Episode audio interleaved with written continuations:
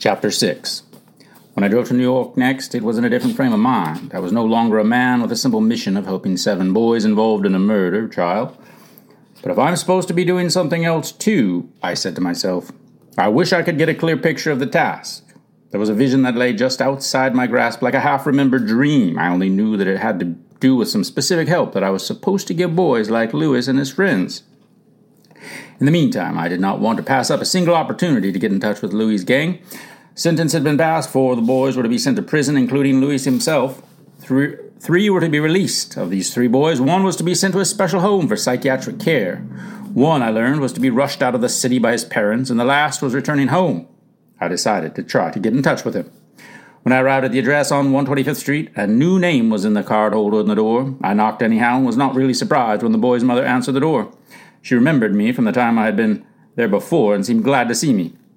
Come in, she said. You see how we have changed our name. All the time we were getting angry people at the door. Once they write on the wall, Get your boy out of town or get him killed. In the living room of their four room apartment, newspapers were stacked several feet high on a chair, on the couch, on the coffee table. They all contained stories of the trial. You have no idea, Reverend Wilkerson, what it is like to open your paper each day and see the pictures of your boy. Now, how he is on trial for a murder. Neighbors brought most of these papers here, and then they stayed to complain. To my husband, they gave other papers too, at his work. We went into the kitchen, which smelled wonderfully of Spanish fried food, and there we talked about plans for the future. Are you going to try to stay here? I asked. We would like to, but it is hard to leave because of my husband's job. But your son is in danger here. Yes. Would you like to send him to live with my family for a while in Pennsylvania? He would be welcome. No, said this poor woman, turning her food. No, when my boy comes home from that jail, we will probably send him away from here, but it will be with his own people. No one will see him. He will be like one who has never lived. When I left her, ha- when I left her half an hour later, I turned to say goodbye at the door and saw the writings she had mentioned scrawled in yellow chalk on the wall. Someone had tried to rub it out, but you could still read, or get him killed. So once again, I was prevented from making contact with the boys in Louis' gang. Perhaps I should just assume that there was a purpose in these closed doors. Perhaps it lay in the emerging dream that was haunting me. Unlikely as it seemed, unprepared and even unwilling as I was, I was beginning to face the possibility that somewhere along these streets I would inevitably find what the Quakers call my bundle of responsibility. Lord, I said again as I left the 125th Street area and headed back toward my car, if you have work for me in this place, Teach me what it is. This was the beginning of a four month long walk through the streets of New York. During the months of March, April, May, and June of 1958, I drove to the city once every week using my day off for the trip. I would rise early and make the eight hour drive, arriving in New York in the early afternoon. Then, until deep into the night, I roamed the streets of the city, driving home in early morning. These were not idle explorations. The feeling of being guided by a purpose other than my own never left me though the nature of it was more mysterious than ever. I knew of no other way to respond than to return to the city again and again, holding myself open, waiting always for the direction to become clear. I remember so clearly the first night of this four month walk. Maria, before I left her in the dank basement cell, had told me that one of the roughest, most brutal neighborhoods in all New York was the Bedford Stuyvesant section of Brooklyn. Preacher, said Maria, if you want to see New York at its worst, you just drive across the Brooklyn Bridge and open your eyes. Did I really want to see New York at its worst? I wasn't so sure. Yet, from just such a womb were born the seven defendants in the Farmer trial. If I were ever going to raise my sights, as grandfather suggested, perhaps I would first have to lower my eyes. So I drove downtown along Broadway, past Times Square, past the Martinique where Miles and I had stayed, and on down to the Brooklyn Bridge. On the other side, I got directions to the Bedford Stuyvesant section from a police officer. So it was that I drove for the first time into the heart of an area that is supposed to have more murderers per square foot of land than any place on earth. How little I realized as I timidly steered my car along its streets that they would some day be as familiar to me as the friendly streets of Philipsburg. Bedford Stuyvesant was once the home of responsible middle class families who lived in trim three story houses with gardens in the rear. It was now an African American and Puerto Rican ghetto. It was a blistering cold March night when I pulled into the area. I had to drive around many blocks before I could find a place to park because the city was slow clearing the streets through here and most of the cars were frozen to the curb between gray mounds of snow. Walking was a hazardous progress through ankle deep slush and over slippery piles of refuse. Alone, I wandered up and down the streets, watching and listening and touching life at a level that I, from the safety of my mountains, simply had not known existed. A drunk lay on the icy sidewalk. When I stooped to help him, he cursed me, told a policeman at the corner about the sick man, the officer shrugged his shoulders and said he'd look into it. But when I turned to look back a block away, the policeman was still standing idly on the corner, swinging his nightstick. Two girls, silhouetted against an open door behind them, chirped to me, Hey there, big boy. You looking for company? Across the street, a group of teenagers were hanging around a candy store. They wore leather jackets with a curious insignia stenciled on the back. I wanted to talk to them, but I hesitated. Would they listen to me? Would they laugh at me, push me around? In the end, I didn't cross the street, not that night. I just walked some more past bars and overflowing garbage cans past storefront churches and police stations, and on into an immense housing project with broken windows and broken lights and a broken keep off the grass sign buried in the sooty snow. On the way back to my car, I heard what sounded to me like three quick shots. Then I thought that I must have been mistaken because no one in the busy street seemed excited or even interested. Within minutes, a police car roared by, sirens screaming, to pull nose forward into the curb with its lights flashing red. Only six people stopped to watch as they brought a man out of a rooming house with his arm hanging limply at his side, dripping blood. It took more than a shot in the shoulder to draw a crowd in Bedford Stuyvesant. I went back to my car, and after hanging an old shirt in the window as a symbol of privacy, I lay down, pulled a car rug over me, and finally went to sleep. I wouldn't do that today. I know better. It isn't so much the danger of adult thugs or even teenagers, it's the little people. These are the 8, 9, and 10 year olds who travel on the periphery of the teenage gangs. These little ones are truly dangerous because they cultivate violence for its own sake. They have the knives and guns of their older heroes, and they think they achieve manliness by using them. It's the little people I'd be afraid of today if I had to sleep in a car on the streets. But in the morning I woke up safe. Was it my very innocence that kept me? Or was it the words from the 91st Psalm that I said over and over again as I fell asleep? Because thou hast made the Lord, which is my refuge, even the Most High, thy habitation, there shall no evil befall thee, neither shall any plague come nigh thy dwelling. For he shall give his angels charge over thee to keep thee in all thy ways. They shall bear thee up in their hands, lest thou dash thy foot against a stone. Thou shalt tread upon the lion and adder, the young lion and the dragon shalt thou trample underfoot. Bit by bit during this four month walk, I got to know the streets. Maria and Angelo were very hopeful in this. I had kept in close touch with Angelo after our first encounter on the stairs of Louis Alvarez's apartment house. Angelo, I said to him one day as we were walking down a Harlem street together, what would you say was the greatest problem boys have in this city? Lonesomeness, said Angelo quickly. It was a strange answer. Lonesomeness in a city of eight million people, but Angelo said the feeling came because nobody loved you, and that all of his friends in the gangs were basically very lonely boys. The more I came to know New York, the more I grew certain that Angelo was right.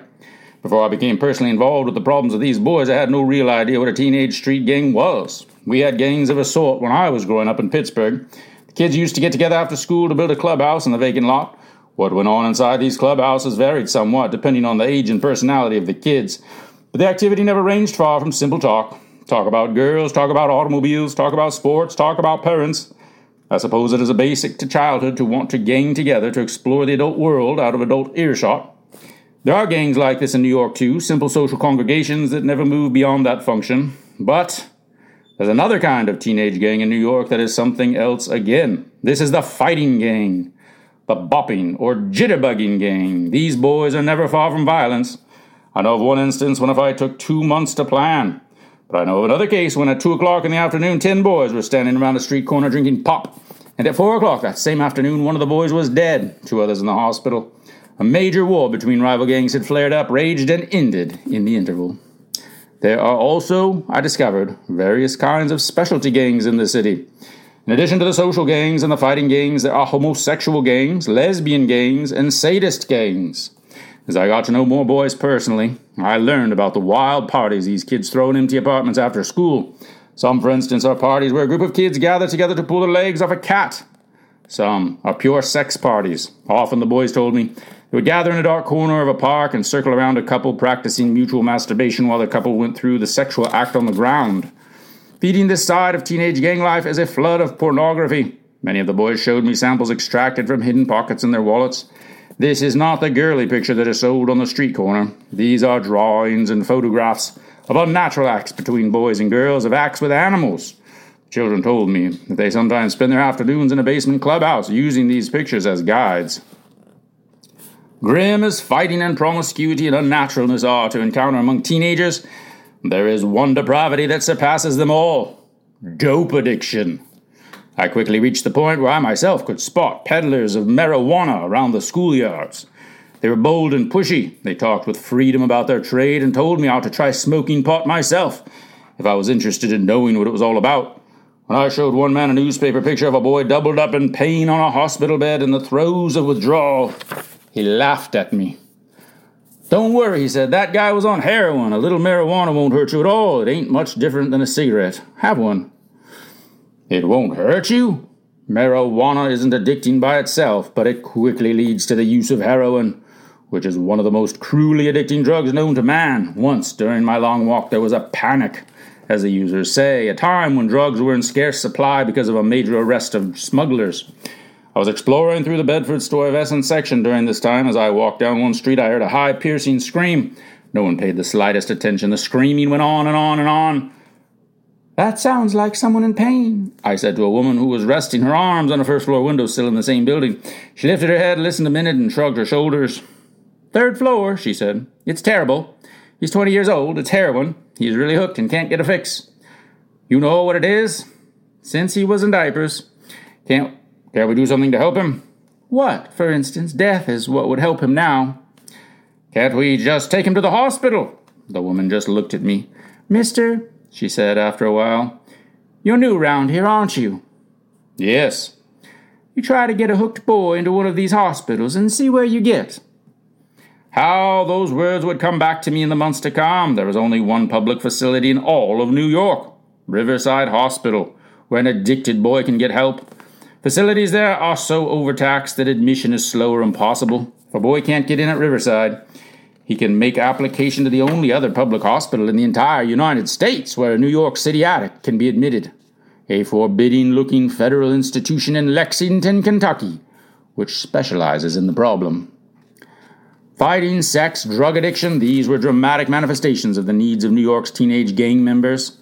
But as Angelo said, they were just the outward symbols of a deep inner need loneliness.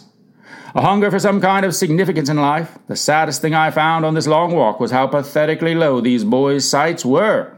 I listened to some of them describe their hopes. Hopes? Can you really call it a hope when a boy's goal in life is to get a new hat? One with a narrow brim. A hat is a symbol to these boys.